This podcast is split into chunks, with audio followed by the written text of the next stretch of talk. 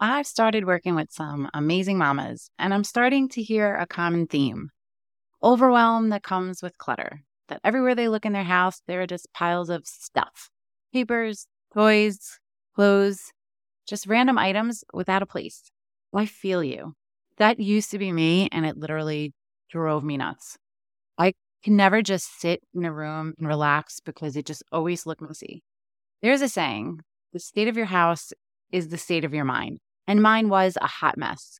It can seriously be overwhelming, not knowing where to start, not knowing what to do with everything, but it's really not as hard as you think it is. There's another saying that I've come to love and to live by these days that Rome wasn't built in a day. And your house is not going to get decluttered and organized in a day either. So today, I'm sharing tips on how to start tackling your clutter. Let's jump into this week's episode of Mom Wife Career Life. Are you feeling overwhelmed trying to juggle all the many hats you wear as a working mom? Do you want more quality time with your family without distraction of work and time alone to take care of yourself and your needs? Welcome to Mom Wife Career Life. I'm Kerri, a wife, mom of three, and a recovering perfectionist. In this podcast, I will teach you how to create balance in your life by implementing healthy habits, organizing your home and your schedule, being intentional with your time and in your relationships, and most importantly, how to start putting your needs first because no one can pour from an empty cup. Grab that second cup of coffee, or if you're anything like me, your third. It's time to dive into today's episode Mom Wife Career Life. I've always tried to keep an organized and tidy house, but when you have kids, there just seems to be a constant flow of stuff coming into the house, whether it's clothes, toys, sports equipment. And I'm no better. Between Amazon, Target, and Home Goods, I feel like I'm always adding stuff to the house too. But two years ago, I had a huge wake up call when my town got hit with Hurricane Ian. It caused some major damage to our town. We have a beautiful river that runs through the middle of our town. And if you follow me on Instagram, I'm always taking pictures, doing reels of my walk near the river. But as beautiful as it is, it gets pretty scary when we have crazy amounts of rain, and even more so during hurricane season. Hurricane Ian caused so much flooding, and so many people lost so much. But a beautiful thing happened too. Our community really came together. Strangers helped strangers. I mm-hmm. was blessed enough to get minimal water, especially living a block away from the river, but I helped with the cleanup effort and just saw all of the stuff that people had to throw out. It made me take a look at my basement and think of all the things that I don't really need that are just taking up space. So I decided then and there that I was going to start cleaning it out and only keep what I really needed. And it really didn't stop in my basement. I went on a huge decluttering kick. And the thing with decluttering and organization is that you're never really done because, like I said, there's always a constant flow of stuff coming into your home, but it's learning how to manage and how to make sure that as stuff is coming in, there's also stuff going out. So I wanted to share my tips on how to start decluttering and organizing your home. The first two are around mindset. Number one, think of the real estate in your house that the clutter is taking up and ask yourself what that space is costing you both financially and mentally. One of the biggest things I had to tackle when I first started decluttering was my mindset.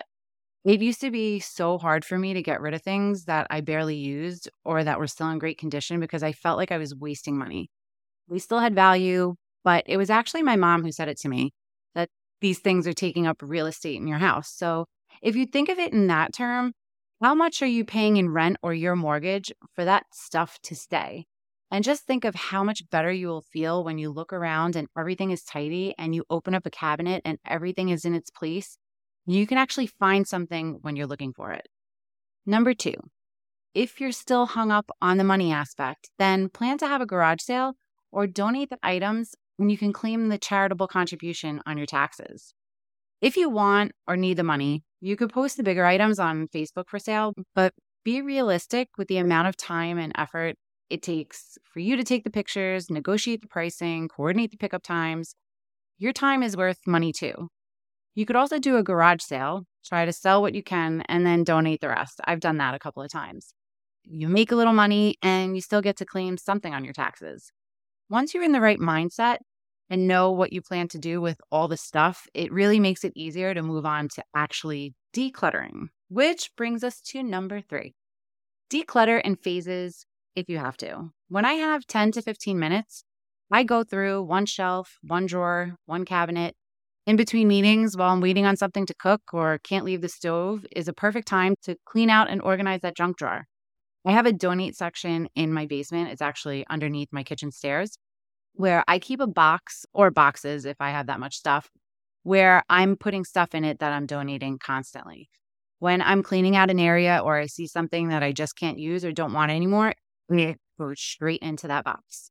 Number four, block out a chunk of time to work on specific areas, like a closet. Closets are a much bigger project. My bedroom closet is my next project, and I know I need a good two hours, probably more, to do that one. Do it right, and to do any cluttering of a cabinet, a closet, a drawer right is to empty it all out, start from scratch. And once it's empty, wipe it all down so you're starting with a nice and fresh surface. Then you start going through your stuff. I create three piles pile of stuff I want to keep, pile of stuff I want to donate, and a pile of stuff I want to discard. You can even bring in garbage bags so you can put the donate and discard straight into the bags. But with me, I let my mom and my girls go through my donate pile before I get rid of stuff in case there's something that they want to keep. As you are going through stuff, you could use the KonMari method from Marie Kondo. For those of you that have never heard of KonMari, it's basically looking at the item and holding the item to see if it sparks joy within you. Does having it in your life make you happy? Do you feel great wearing it? If the answer is no, then you get rid of it. There is also a specific folding and organizing method that she has that I actually follow too. It's folding your clothes and instead of piling them up in your drawer so you can only see the item on top, you're basically taking that pile and turning it sideways or knocking it over in your drawer so that you see every shirt stacked neatly. And you could pull that one item out of the drawer without messing up the entire drawer. So, highly recommend it. I do it for myself and I do it for my kids. Russ is on his own. Number five, schedule a donation pickup. Nothing will light a fire under you like a deadline. As moms, we're just so busy. There's always something going on to distract us or make us procrastinate. But when we know we have a deadline, that kicks our butt in gear. One of the things I started doing was scheduling a donation pickup every other month. We have a green drop close to us that has weekly pickups, so there's always a date available. I book it, mark it on our family calendar, both our Google Calendar and our paper calendar that's in our kitchen. So everybody knows my mom is also a big motivator when it comes to getting stuff out of the house. So when she knows there's a deadline, she helps light that fire under me too. If you don't have a green drop, there are a bunch of different charities that do pick up. So just do a quick Google search. Number six, the 2020 rule. When you're struggling whether to keep an item or not, it's helpful to think of the 2020 rule. This is asking yourself, can I replace it for less than $20 and in less than 20 minutes? This is great for kitchen decluttering. If you have 15 mugs, 10 water bottles, way too many gadgets you think you might use one day, if that one day hasn't happened since you bought it, then don't donate it. If you really need it one day, you can run to Target or Home Goods and grab another one or borrow from a friend because they probably have the same drawer with the same kitchen gadgets as you do. Number seven, invest in furniture with closed storage.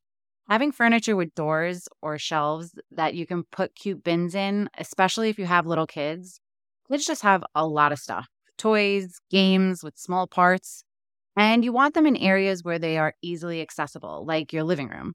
If you don't have closed storage for some of their stuff, your living room is always going to look a mess, no matter how much you try to clean it. We recently purchased cabinets for our basement for storage, we used to have all our extra pantry items, party supplies, serving dishes on open shelving. And no matter how organized I made it, it just always looked messy and would bother me every time I walked past it. So now we have them in nice cabinets with doors and it looks nice and crisp every time I walk past it. Number eight, purchase matching organizing containers. So I started buying matching bins from Target that I use in my bathroom, my linen closet, my kitchen pantry, my craft closet.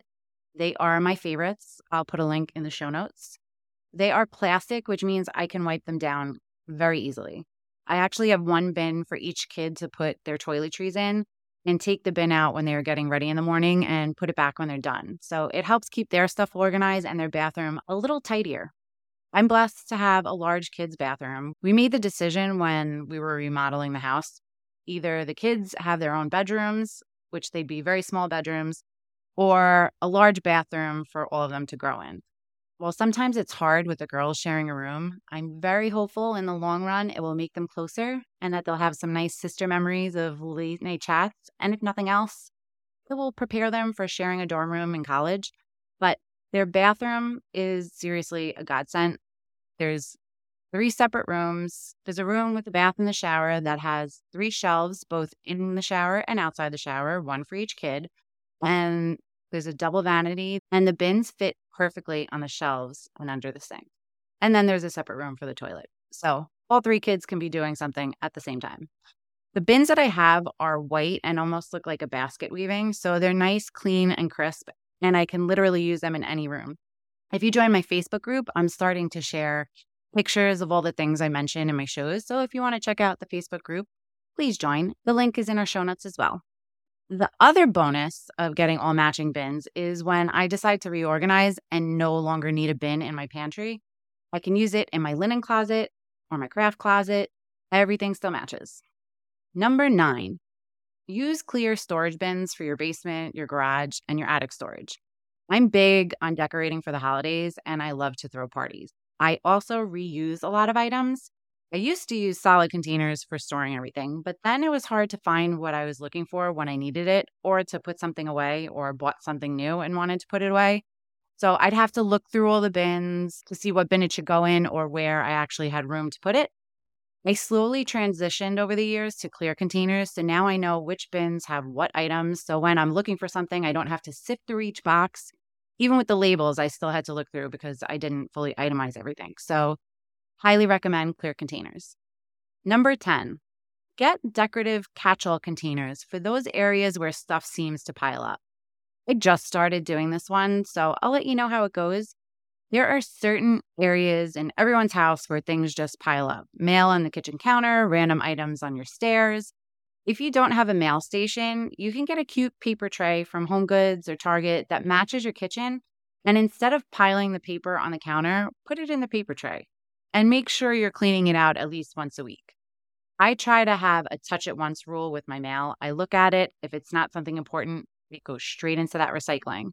The only thing that sticks around are the papers I need to file or bills I need to pay. And if there's any coupons or something for food shopping, that might be in there too. So, those are some of my decluttering and organization things that I do in my home. To recap, number one, think of the real estate that the clutter is taking up and ask yourself what that space is costing you both financially and mentally. Is it really worth the rent? Number two, if you are still hung up on the money, then plan to have a garage sale or donate the money and claim it as a charitable donation on your taxes. Number three, declutter in phases when you have a few minutes. Tackle one shelf, one drawer, one cabinet. Rome wasn't built in a day. Number four, Block out a chunk of time to work on a specific area. Larger areas need more time. Don't start what you cannot finish. Number five, schedule a donation pickup. Nothing will light a fire under you like a deadline. Number six, the 2020 rule. When you're struggling with whether to keep an item or not, it's helpful to think of the 2020 rule. You ask yourself, can I replace this for less than $20 and in less than 20 minutes? Number seven, Invest in furniture with closed storage. Get all of your games, toys, books out of sight, but still easily accessible. Number eight, purchase matching organizing containers. Make sure they're plastic so you can wipe them down. Number nine, use clear storage bins for basement, garage, and attic storage. They make finding items and putting stuff away a lot easier. And finally, number 10, get decorative catch all containers for the areas where stuff seems to pile up. Paper is a pain point for most mamas. Check out Home Goods for some cute and affordable paper storage. If you have some decluttering or organizing hacks that you would like to share, we would love to hear from you. Head on over to our free Mom Wife Career Life Facebook community and tell me all about it. Sending you so much love and light until next time on Mom Wife Career Life with Kerri Pat. Before you go, if you found this podcast helpful, I would be forever grateful. If you could take a minute, go over to iTunes and leave me a review. If you have other stressed out mamas in your life that you feel this podcast could help, take a screenshot of this episode, post it on Instagram and tag me, and let them know that they are not alone and they can create balance in their life too.